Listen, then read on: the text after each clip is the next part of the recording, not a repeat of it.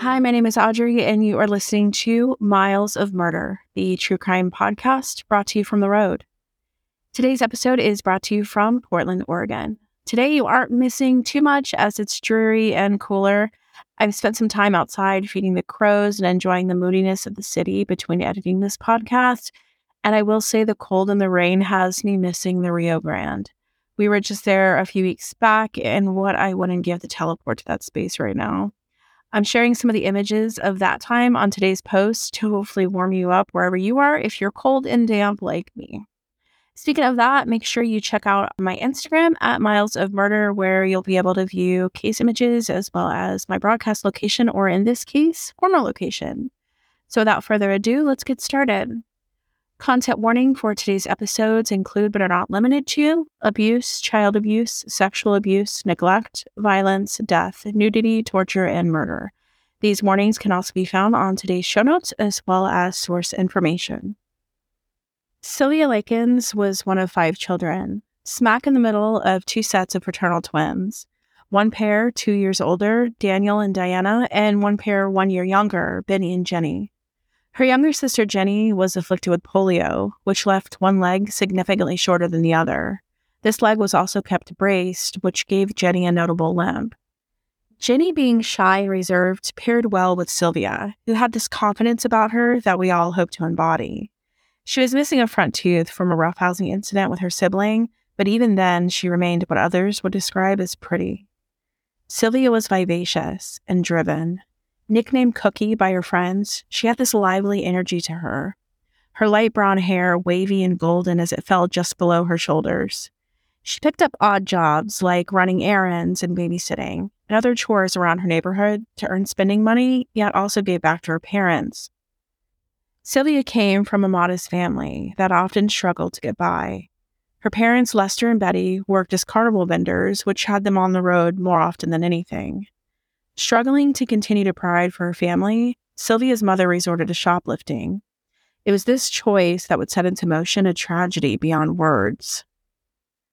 It was July of 1965 that Lester Likens, Sylvia's father, decided to separate the children into various homes and hit the road for the carnival.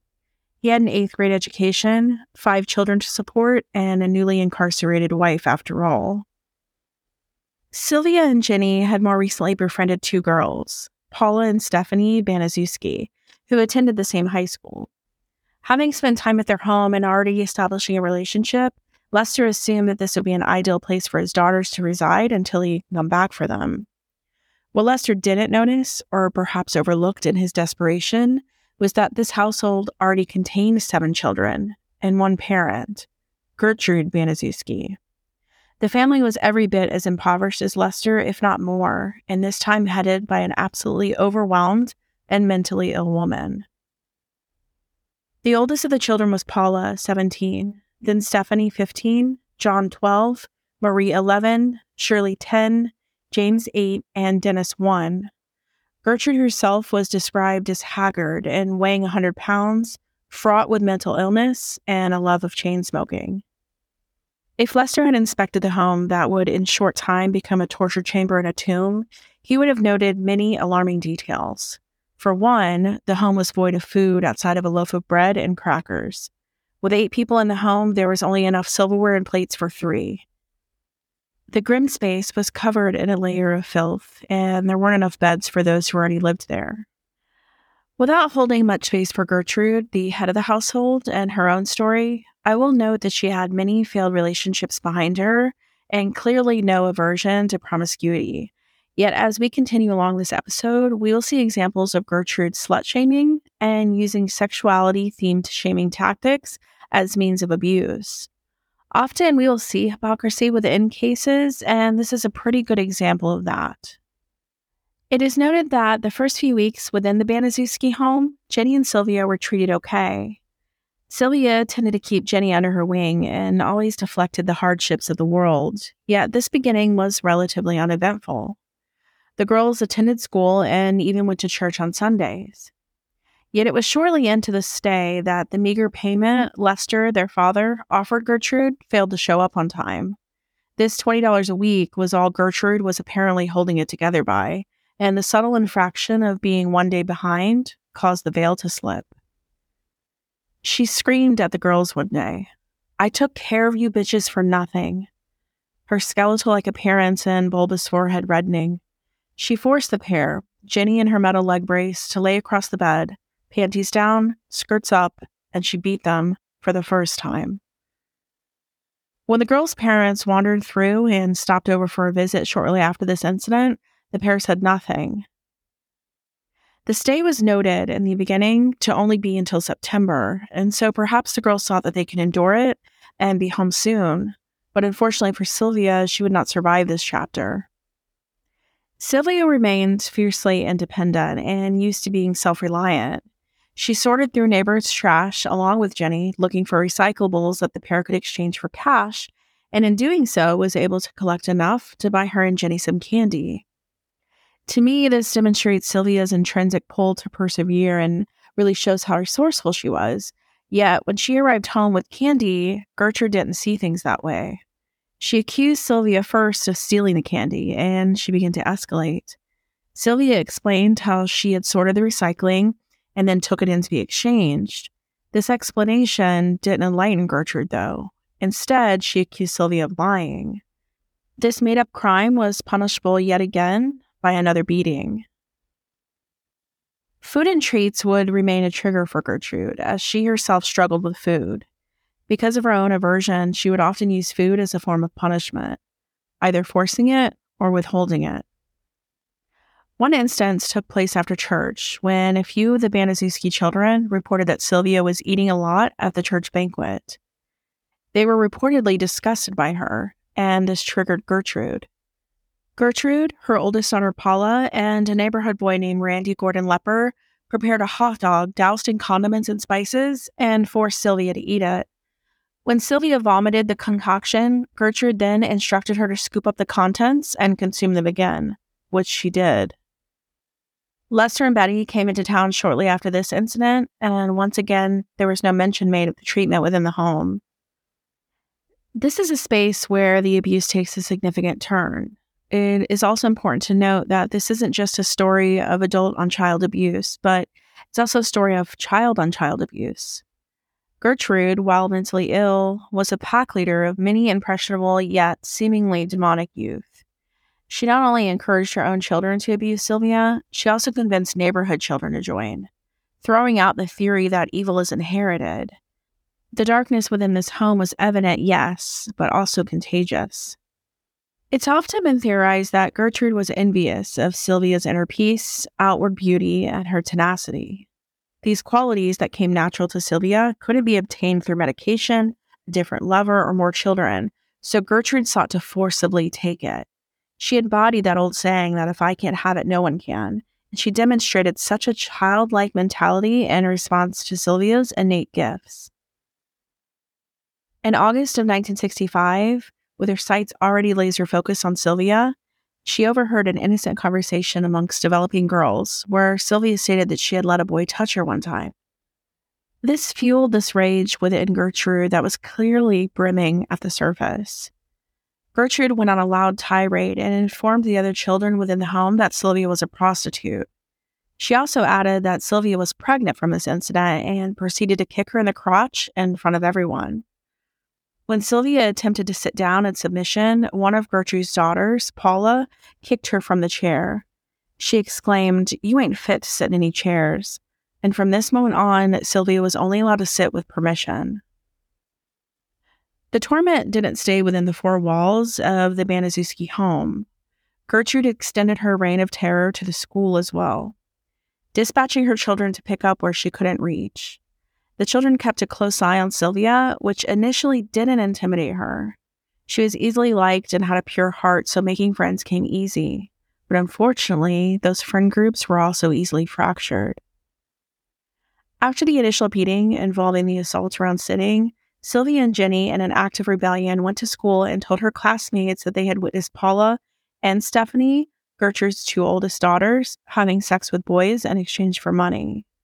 When Stephanie's 15 year old boyfriend, Coy Hubbard, heard the rumors circulating, he went to the Baniszewski home and, under the encouragement of Gertrude, beat Sylvia. From this moment forward, he would often make stops at the home and again, instructed by Gertrude, would assault Sylvia. Coy was also enrolled in judo and would often practice his training on Sylvia. It was during this chapter that the Baniszewski's far reaching psychological tactics started on Sylvia's friend circle, showing that Gertrude was systematically and methodically targeting Sylvia. She was able to get Sylvia's then 13 year old best friend, Anna Siscoe, alone and convince the immature child that Sylvia had been telling everyone at school that Anna's mother was a prostitute. Once again, obsessing over female sexuality and instilling shame around sex.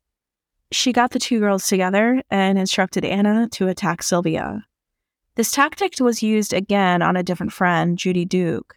A similar backstory was provided. Sylvia was spreading rumors about Judy's mother, and Judy was encouraged to defend her reputation.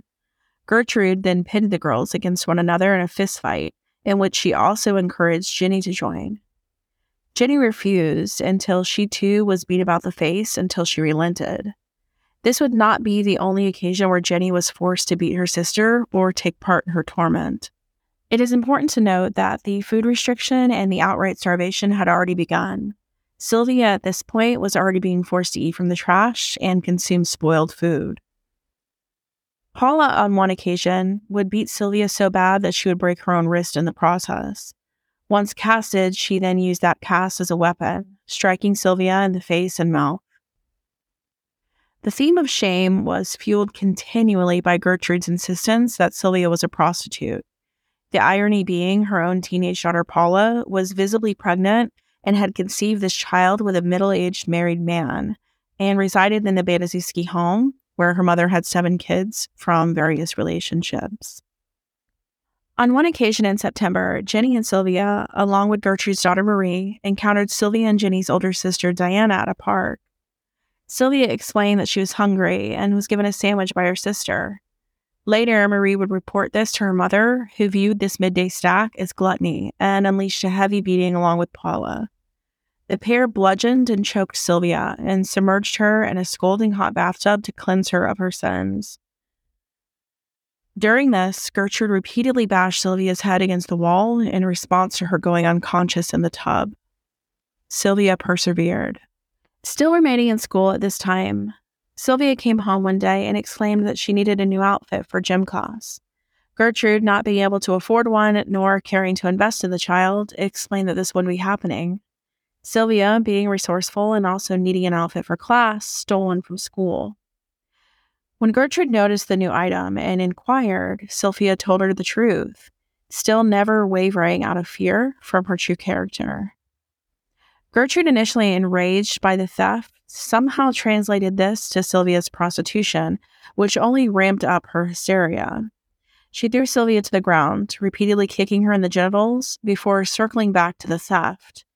In her mind, she could cure Sylvia's sticky fingers by burning them severely. She burned each fingertip with a lit cigarette. She then forced her to remove her bottoms and beat her further, at this point, the other smokers in the home joined and took turns burning her body with cigarettes. The children were accustomed to doing with Sylvia as they had pleased. Even John, at 12 years old, would seek pleasure in making Sylvia lick the baby's dirty diapers clean.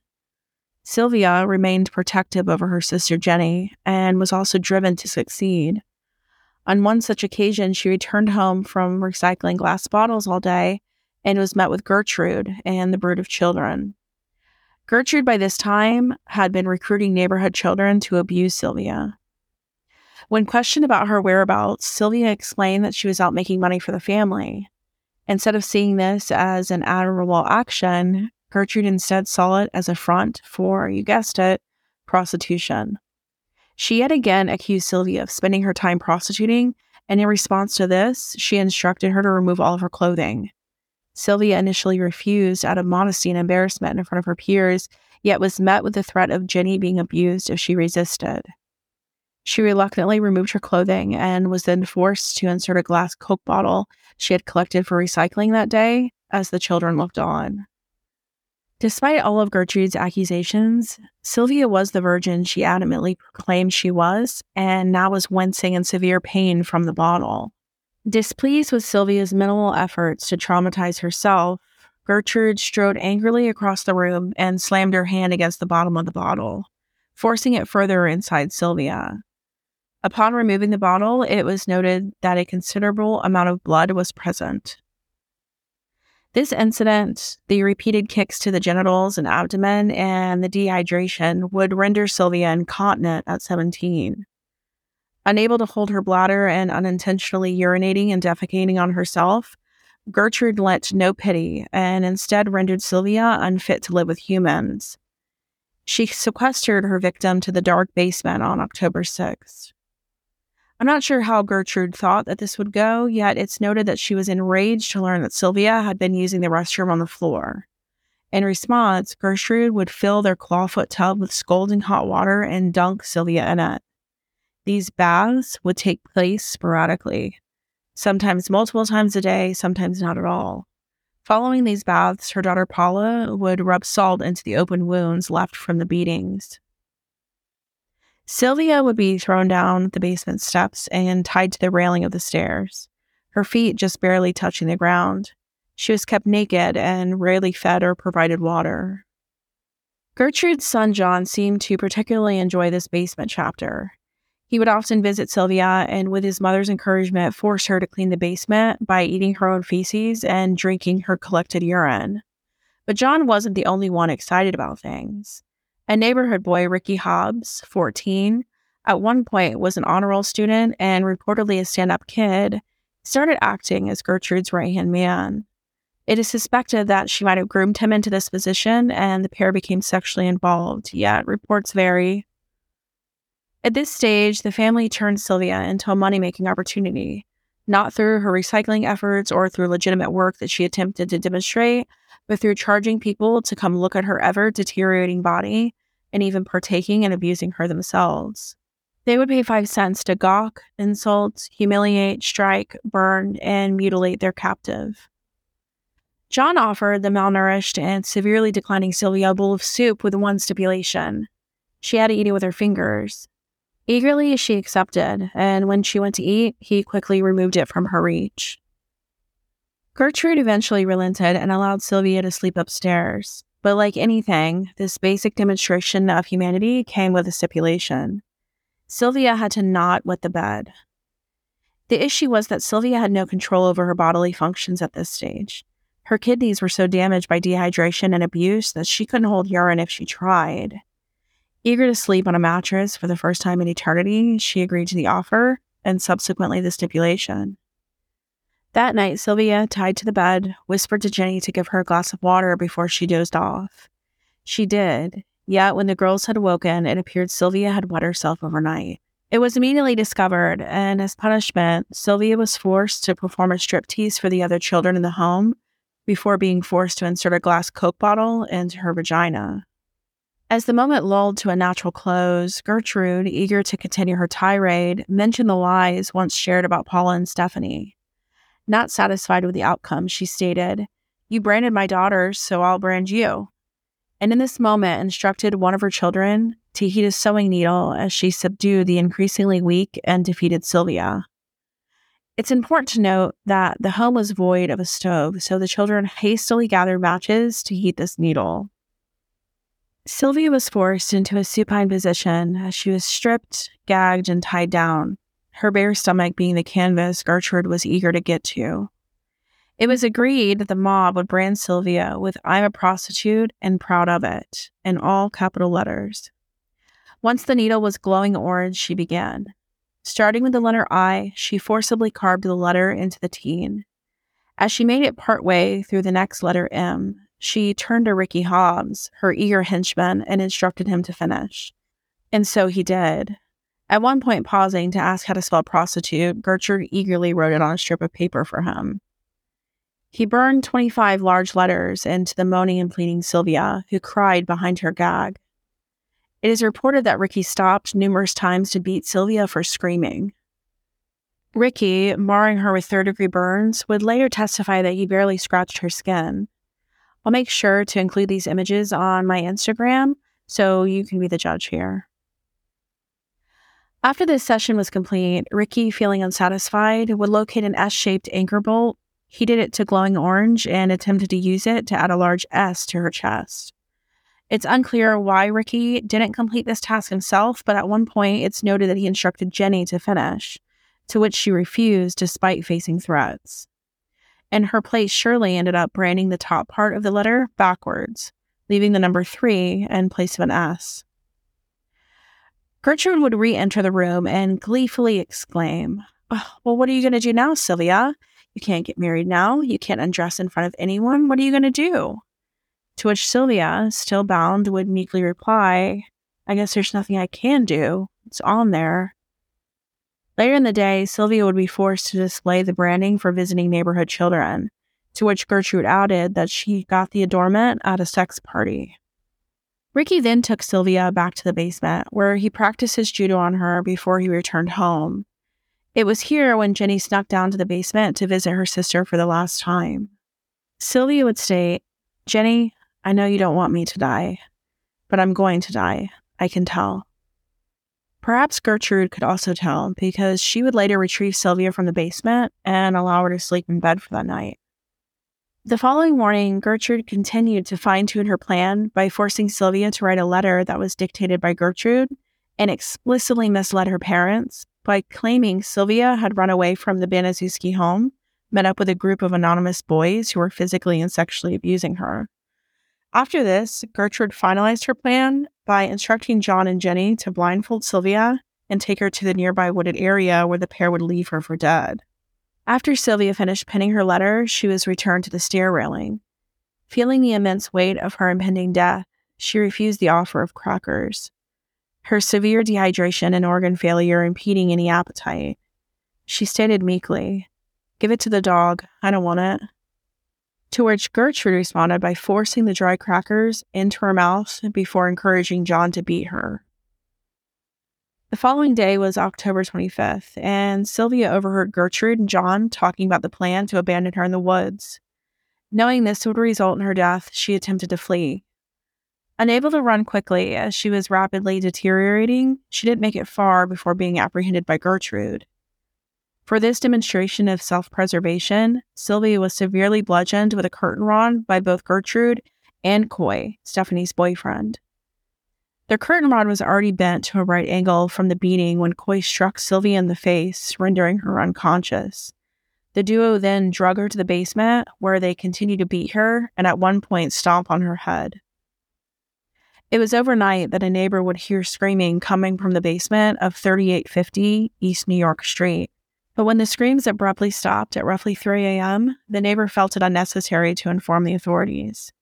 The neighbors noted this to the police the following day as they entered the home with the coroner. It was October 26, and Sylvia, while no longer unconscious, was unable to speak intelligibly or maintain proper motor function.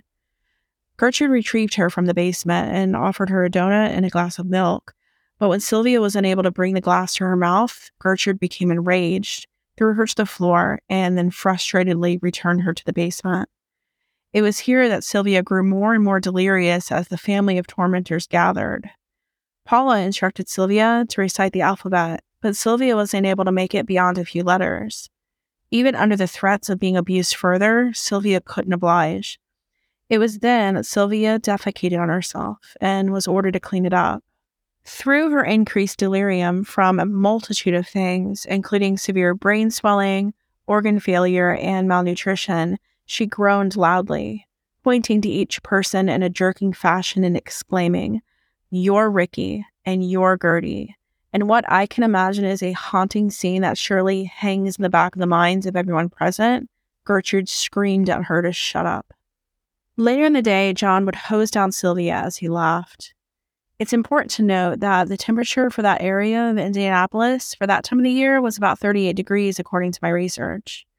We all know that basement temperatures are going to be cooler, so couple that with being hosed down, and I can only imagine how cold it was. In Sylvia's diminished state, I have my suspicions that this could have sent her into shock. In an effort to survive, Sylvia attempted one last time to flee the basement. In response to this, Gertrude caught her and stomped her head repeatedly.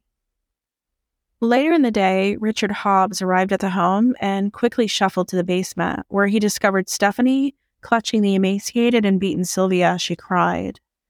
Richard and Stephanie decided in this moment to give Sylvia a warm bath. It was here in the warm tub, fully clothed, Sylvia would mutter, Oh, Daddy was here, before she succumbed to her injuries. Upon realizing she was no longer breathing, the pair attempted CPR as Gertrude screamed that Sylvia was faking. She fetched a book and repeatedly beat Sylvia's corpse while screaming faker. When this didn't yield the results that she had hoped, she barked at Richard and instructed him to go to the nearest payphone and phone the police, as the house had no working phone. The remaining children hastily returned Sylvia to the basement as they waited. It was October 26, 1965, and Sylvia Likens was 17 years old when she took her last breath. In short time, the police would arrive, and Gertrude would instantly start peddling her story that Sylvia had run off with a group of boys due to her prostitution habit and be returned in this condition. She would fetch the previously written letter as her proof. That letter read Dear Mr. and Mrs. Likens, I went with a gang of boys in the middle of the night, and they said that they would pay me if I would give them something. So I got in the car, and they all got what they wanted. And when they got finished, they beat me up and left sores on my face and all over my body. And they also put on my stomach. I'm a prostitute and I'm proud of it. I've done just about everything that I can do just to make Gertie mad and cause Gertie more money than she's got. I've tore up a new mattress and peed on it. I also have cost Gertie doctor's bills that she really can't pay and made Gertie a nervous wreck and all of her kids. Gertie, oddly enough, insisted on the formal salutation and also that Sylvia not sign the letter. I personally wonder if she had planned to add to it in the future.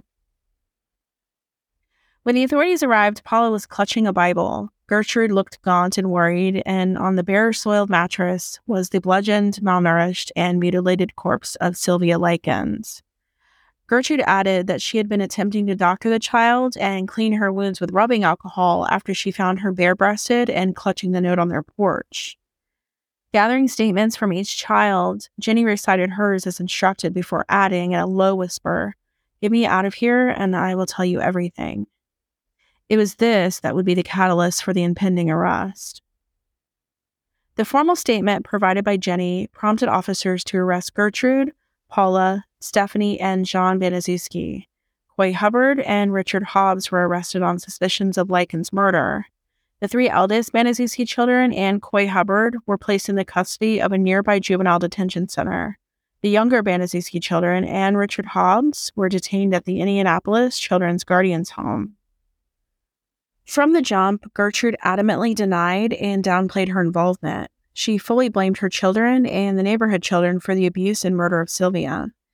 Adamant that Paula was primarily to blame for the situation. She noted that she did force Sylvia to sleep in the basement, but pinned the repeated beatings and torture on the children, mainly Paula and Coy Hubbard. Paula, showing no remorse, signed a statement admitting to beating Sylvia, breaking her own wrist while punching her and throwing her down the stairs numerous times. John Jr. also admitted to striking Sylvia using mostly his fist and that he burned her with matches on several occasions. He also added that his mother repeatedly burned Sylvia with cigarettes. He told police, Everyone but the baby burned Sylvia. Five other children, Michael Monroe, Randy Lepper, Darlene McGuire, Judy Duke, and Anna Siscoe, were all arrested as well. They were charged with causing injury to a person and each released into the custody of their parents under subpoena to appear in the upcoming trial as witnesses. The autopsy. The autopsy conducted by Dr. Arthur Kebel would reveal horrific details ironically left out during the numerous confessions and downplays of involvement. Sylvia's body revealed that she had suffered in excess of 150 separate injuries over her entire body. The wounds varied in nature as they did location, but included burns, bruising, muscle and nerve damage, and lacerations, all in various stages of healing. Most of the skin on her right knee, face, breast, and neck had been peeled or receded. Her lips had also been shredded and bitten through. Without seeing this autopsy report personally or being present for it, I can't speculate with full confidence, but I do wonder if some of these injuries were Pica related or in other words, Sylvia nibbling and biting at her own skin for sustenance as she was severely starved and under an unimaginable level of emotional trauma. During her autopsy, it is also noted that each of Sylvia's fingernails were bent backwards, and her vaginal canal was nearly swollen shut. Dr. Arthur Kebel listed the official cause of death as subdural hematoma due to her receiving a significant blow to her right temple. Both the shock received from the severe and prolonged damage inflicted to her skin and subcutaneous tissues, plus severe malnutrition, were listed as contributing factors to her death. It is important to note that rigor mortis had fully set in at the point of discovery, and this finding indicates that she could have been deceased for up to eight hours before authorities were on scene. It's also noted in the autopsy report that her body had been bathed possibly after death, which can also influence the natural body temperature and in turn skew natural onset of rigor mortis. Sylvia was finally laid to rest on October 29, 1965, at Oak Hill Cemetery. The indictments. On December 30th, 1965, the Marion County Grand Jury returned first degree murder indictments against Gertrude, Paula, and John Baniszewski Jr. Also indicted were Richard Hobbs and Coy Hubbard. All were charged with having repeatedly struck, beaten, kicked, and otherwise inflicting accumulation of fatal injuries to Sylvia Likens with premeditated malice. Prior to this indictment, Stephanie was released on bond with her attorney successfully contending that the state did not have significant evidence to support any of the fatal injury or murder charges against her. In exchange for this, she waived her right to any immunity for any potential impending prosecution and agreed to testify against her family and other individuals charged. At the pretrial, several psychiatrists agreed the trio, Gertrude, Paula, and John, were mentally competent to stand trial, and so they did, together. It was April 18, 1966, that the initial jury selection began. Attorneys for each argued that they had been pressured to participate, and Gertrude's attorney tried for an insanity plea. The trial moved forward. One of the first testimonies was that of coroner Dr. Charles Ellis, who, during his April 29th testimony, noted the extreme pain Sylvia had to have been in noting the extent of her fingernails being bent backwards and numerous deep cuts and punctures that covered the majority of her body. He added that her lips were essentially in shreds due to her having repeatedly bit and chewed upon them. He noted that she possibly remained in a state of deep shock for days prior to her death, and that in this state she would be rendered incapable of resistance or compliance. On May 2nd and 3rd, Jenny took the stand. She bravely testified against all five defendants and noted how her sister was targeted and abused profusely. She was adamant that the testimony from the brood, as well as the rumors they continually attempted to spread, were false. She noted that she herself was also subjected to abuse within the home, but not to the lethal degrees of her sister's abuse. In her testimony, Jenny shared that Sylvia would often cry, yet became incapable of producing tears. Her own tears fell readily as she recalled one particularly sad moment just days prior to losing her sister. She stated that Sylvia remarked, Jenny, I know you don't want me to die, but I'm going to die. I can tell it. The details of Sylvia being unable to produce tears were corroborated by Randy Lepper, who stated he had also witnessed Sylvia crying, void of tears. Lepper also testified that he witnessed Stephanie strike Sylvia real hard after being ordered by Gertrude to do so. On this occasion, Sylvia was instructed to strip in his presence. During this portion of his testimony, he visibly smirked as he recalled that he had struck Sylvia somewhere between 10 to 40 times while she remained in the home. On May 10th, Baptist minister Roy Julian testified to knowing of the abuse. The family was part of his congregation, and as members, Roy would make visits to each person's home. On this particular visit, he met Sylvia, who was noticeably neglected. In response, he was told that she had been making advances to various men around town and was being punished for such offenses. He took this as the gospel itself and never advocated for the child. Judy took the stand on the same day and testified that she had witnessed Sylvia having salt rubbed into her wounds until she screamed. Judy also testified that she witnessed 10 year old Shirley rip open Sylvia's blouse in front of everyone, to which Richard Hobbs added, Everyone's having fun with Sylvia.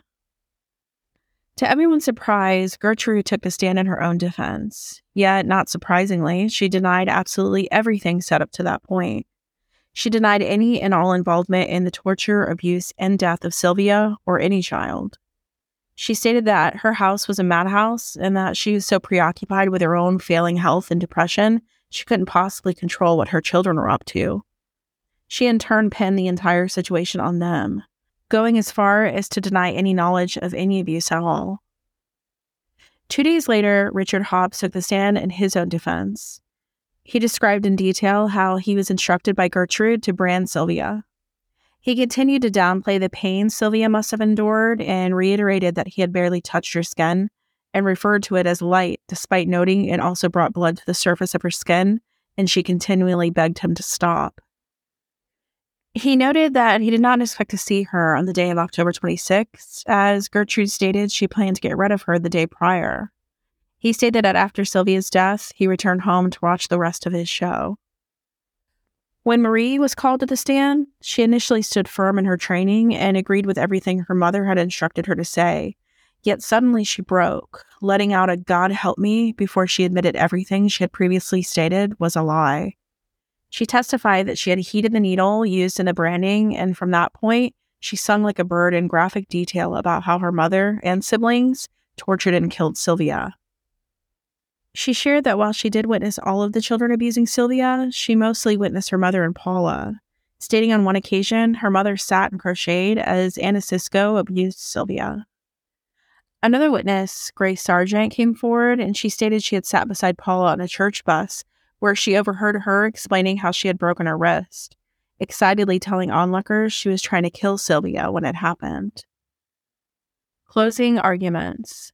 Starting with the prosecution, Deputy Prosecutor Marjorie Wessner delivered the state's closing argument before the jury, stating, There is practically no fat on Sylvia's body. She hadn't eaten for a week. We'll never know the pain and the suffering that Sylvia endured. The best evidence of that was the picture of her lips, lips that were bitten into shreds.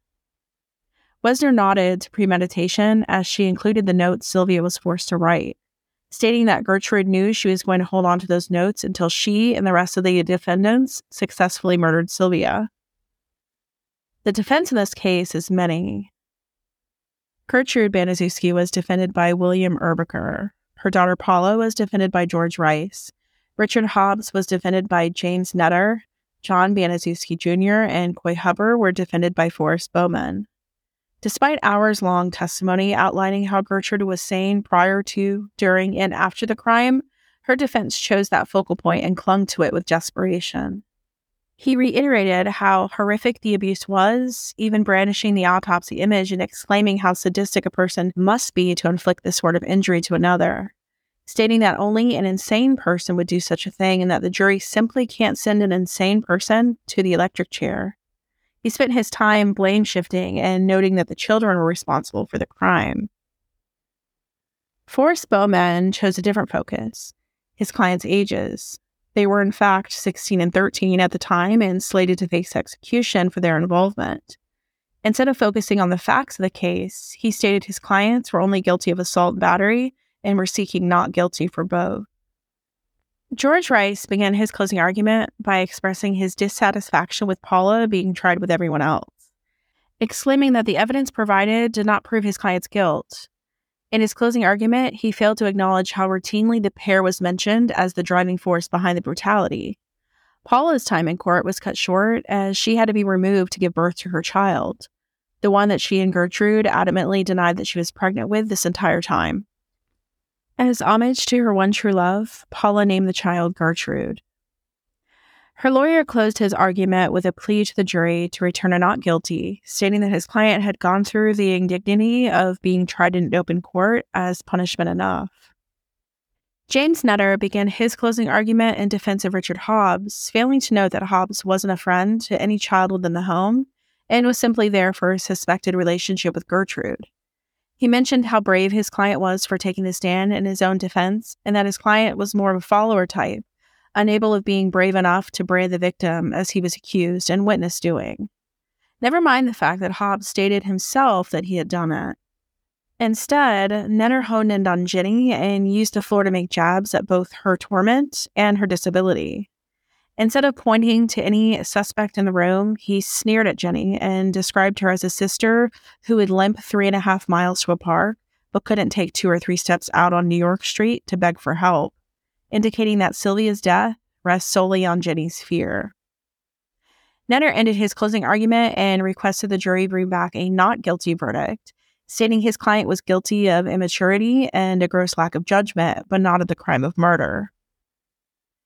Leroy New, the prosecutor alongside Marjorie Wessner, stated in his rebuttal of the defense's statement one of the more powerful arguments I've heard recently. He said every mark on that girl's body contributed directly to her death, and that was testimony. The subdural hematoma was the ultimate blow. This is the most hideous thing Indiana has ever seen, and I hope will ever see.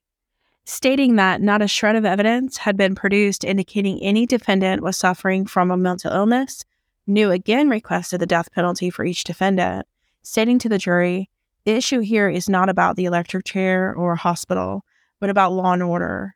Will we shy away from the most diabolical case to ever come before a court or a jury? If you go below the death penalty in your verdicts in this case, you will lower the value of human life by that much for each defendant. The blood of this girl will forever be on your souls. The conviction. While the trial for the five defendants lasted 17 days, the jury would deliberate for eight hours on May 19, 1966. The panel of eight men and four women found Gertrude Baniszewski guilty of first degree murder, recommending life in prison.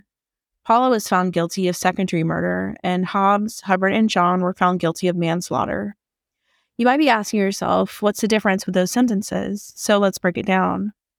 Gertrude's charge of first degree murder is defined as the willful and premeditated murder of another. Paula's charge was second degree murder, which is defined as the unplanned intentional killing of another. And Hobbs, Hubbard, and John's manslaughter charge is defined as the unintentional or unplanned killing of a human.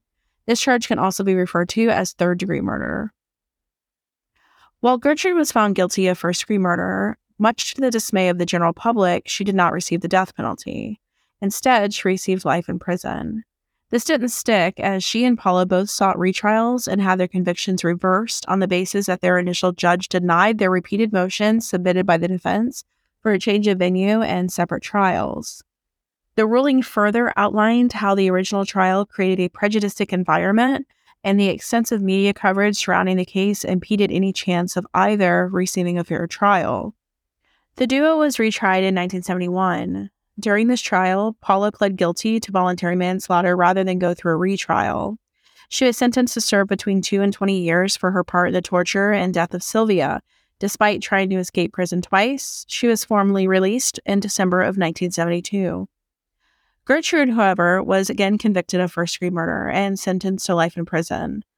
Now, often we equate the word life with life, yet in this case, Gertrude would be paroled on December 4th, 1985, serving just 14 years. Coming before the parole board, she continued to downplay her involvement, stating, I'm not sure what role I played in Likens' death because I was on drugs. I never really knew her. I, I do take full responsibility for whatever happened to Sylvia, though. Still incapable of having personal accountability and minimizing the fact that she tortured and killed a child out of pure envy and jealousy, she was granted parole. Upon release, she changed her name, moved to Iowa, and identified as a devout Christian. For the remainder of her life, she blamed her actions on a medication she took at the time, which she was prescribed for for asthma, an excuse she clung to until her drawn out and suffocating death from lung cancer at the age of 61 on June 16th, 1990. Paula, upon release, also changed her name in an attempt to hide from the world what she had done. She would also go on to marry and have two children. She was successful at hiding and even worked with children for 14 years as a school counselor's aide under the name Paula Pace. That is until an anonymous call came in that outed her true identity. She was fired in 2012. The child that she had during her trial, that baby was adopted by a non relative. Paula is still alive today, and before her mother's passing, the pair lived together. Stephanie's charges were ultimately dropped, although prosecutors did resubmit their case against Stephanie before the grand jury on May 26, 1966. This never stuck, though. She changed her identity, became a school teacher, got married, had several children, and reportedly is living it up in Florida. She is still in contact with her surviving siblings. The Marion County Department of Public Welfare placed Marie 11, Shirley 10, and James 8 in the care of separate foster families. All three children later took their father's name after he regained custody. Marie later married and took the last name Shelton, but would pass of natural causes at 62. The youngest child, Dennis, was later adopted separately and would pass at 47. Richard Hobbs, Coy Hubbard, and John Jr. all served less than two years of their sentences at the Indiana Reformatory before seeing parole on February 27, 1968. Richard Hobbs died of lung cancer at 21 years of age, less than four years after being released, and it is stated that he had suffered at least one nervous breakdown prior to death. Coy Hubbard never attempted to change his name and remained in Indiana. He was reportedly in prison numerous times throughout his adult life and would later die of a heart attack at 56 years old. John Jr. lived under the alias John Blake, and he became a lay minister, which is a non ordained minister that doesn't belong to any specific clergy. This is probably because he was brimming with sin and openly admitted that he enjoyed the attention he received over Sylvia's murder. He also stated that young criminals are not beyond rehabilitation and described himself as a productive member of society. He did add that he and his co defendants should have been sentenced to a more severe term. John passed away from diabetes on May 19, 2005.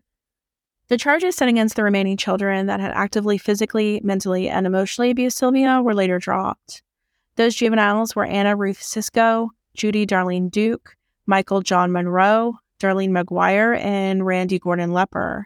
Siscoe died at 44 years old on October 23, 1996, and Lepper, the one who openly smirked as he testified to hitting Sylvia upwards of 40 times on the stand, died at 56 years old on November 14, 2010. Jenny would be plagued with what we can all assume is PTSD. Her severe anxiety from that chapter of life rendered her medication dependent. She would later marry and have her own children, yet one can only imagine that you never really escape the memories of what she and her sister endured. She died of a heart attack at 54 years old on June 23, 2004. What about Elizabeth and Lester Likens, Sylvia's parents? They passed away in 1998 and 2013. Jenny was adamant prior to her own untimely death that neither of her parents should be held to blame for the death of her sister and the abuse that they endured, remaining far more full of grace and forgiveness than I personally can imagine containing. And if you're like me, you might be wondering about the home at 3850 East New York Street. After the arrest, the home stood vacant. I can imagine the silence within those walls was deafening. Long gone were the slamming doors and the hustle of nine children. Void was the sound of a skeletal and demonic mother screaming into the hallways and down into the basement. I sat for a long time, and I imagined the stillness that home must have felt for the first time in many years. It stood this way, an ominous silence, for years after Sylvia's death before slowly falling into dilapidation. There was talk about turning the space into a woman's shelter, yet that never came to fruition. 14 years ago, on April 23, 2009, the home was demolished and currently remains a church parking lot. Memories and Legacy Sylvia's death was the catalyst for Indiana to finally adopt their mandated reporter law, which is put into place to help advocate for vulnerable populations such as children and seniors. Mandated reporting requires those who see something to say something, in other words, if the abuse is even suspected, they must, by law, report it. At the time of this recording, 48 states in the United States have such laws in place. The Sylvia's Child Advocacy Center was founded in 2010 and is dedicated to Sylvia Likens' memory. This nonprofit center was initially named Boone County Child Advocacy Center, but it was renamed in her honor in 2016 and remains today. This center acts as a safe space for child victims and partners with lawmakers to provide child victims with age appropriate and trauma focused community assistance, medical referrals, forensic interviews, and guidance. Closing notes I wanted to take a moment and note that it's clear in the research for this case that Gertrude had issues around her relationship with her own mother and that her actions could be an extension of this turmoil. I'd like to at a later date explore her childhood and her relationship to the choices that she made later in life. But again, um, today for this episode, I wanted to save space specifically for Sylvia and for Jenny. I encourage you to research this case as well. Even though this episode is long, um, I didn't cover everything. For instance, Diana, Sylvia, and Jenny's sister have visited often and was made aware on numerous occasions that the girls are being abused. She even had this in letter form. Or the call that was made to authorities from a neighborhood boy's father who had learned of the abuse. I'd like to also talk more about the reverend that visited and even the neighbors that often heard screams from the home. Falling down this rabbit hole even further, you'd rather easily find the surviving siblings and tormentors' social medias, and I see that some of them still have relationships with one another. I had to personally stop exploring this as I found myself becoming more and more upset seeing them still thriving, however mundane, to this day. I will say that the family and those associated seem to have continual strings of bad luck, untimely deaths, and continual strife. So there is that, I guess. In closing, I want to provide a safe space for victims of abuse and encourage you to be someone's advocate if you see something. Remember that your concerns are valid, your intuition is nearly never wrong, and that you can save someone's life with just a phone call. All right, well, that concludes this week's episode. Uh, I want to remind you that you can also check out my Instagram at Miles of Murder, where you will see images pertaining to today's case, but please keep in mind those are graphic. Also, that's where you'll go to see broadcasting location, or in this case, former broadcasting locations. Uh, I would love to hear your feedback as well. You can do that there, or you can email me directly at milesofmurder at gmail.com. Until next time, be safe.